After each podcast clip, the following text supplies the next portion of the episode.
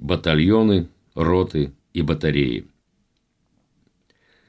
Стрелковый полк состоял из трех стрелковых батальонов. Это его главная пехотная сила.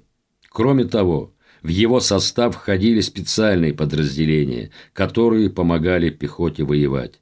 Это артиллеристы, связисты, саперы и другие подразделения.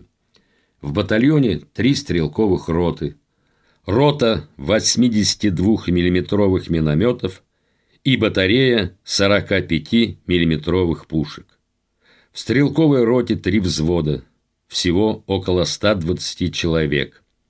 В артиллерийском полку было три дивизиона, состоявших из трех или двух батарей. В каждой батарее имелось четыре орудия. Всего в артиллерийском полку было 32 орудия. Это 8 батарей. Девятая батарея штабная. Орудия она не имела. В стрелковых полках было по две-две с половиной тысячи человек личного состава. В батальонах служило по 6-7 сотен человек, а в дивизионах, три батареи, по 300 человек. Если артиллерийский дивизион на конной тяге, то в нем людей было больше. Ведь каждую пушку тянет за собой не одна машина с одним шофером, а три пары коней, которыми управляют трое ездовых. У меня в дивизионе Кроме одной гаубичной батареи с четырьмя гаубицами на машинах, было две пушечных батареи по четыре пушки в каждой. Это восемь пушек. Их тянут 48 коней.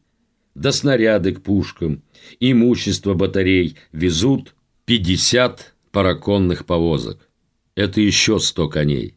Да 50 ездовых к ним. Офицеры конных батарей со своими ординарцами – коноводами тоже на лошадях передвигаются. Если ко всему этому конскому поголовью добавить десяток запасных лошадей, то всего в дивизионе более 170 коней.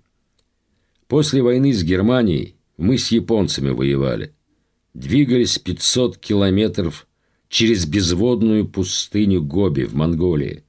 Жара 50 градусов и сплошной песок, в котором извивается мой километровый конно-людской обоз.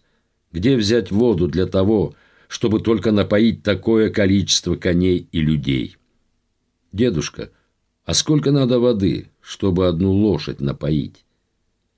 У нас были трофейные лошади, бельгийские битюги, которые из любой грязи и сыпучего песка пушки вытаскивали. Чтобы напоить такую лошадь, Два ведра воды надо, а им только по пол ведра давали. Воды не хватало. Говоря о конях, мы с тобой, Павлуша, с войны, с немцами невольно на войну с японцами перекинулись. Давай-ка к немцам вернемся.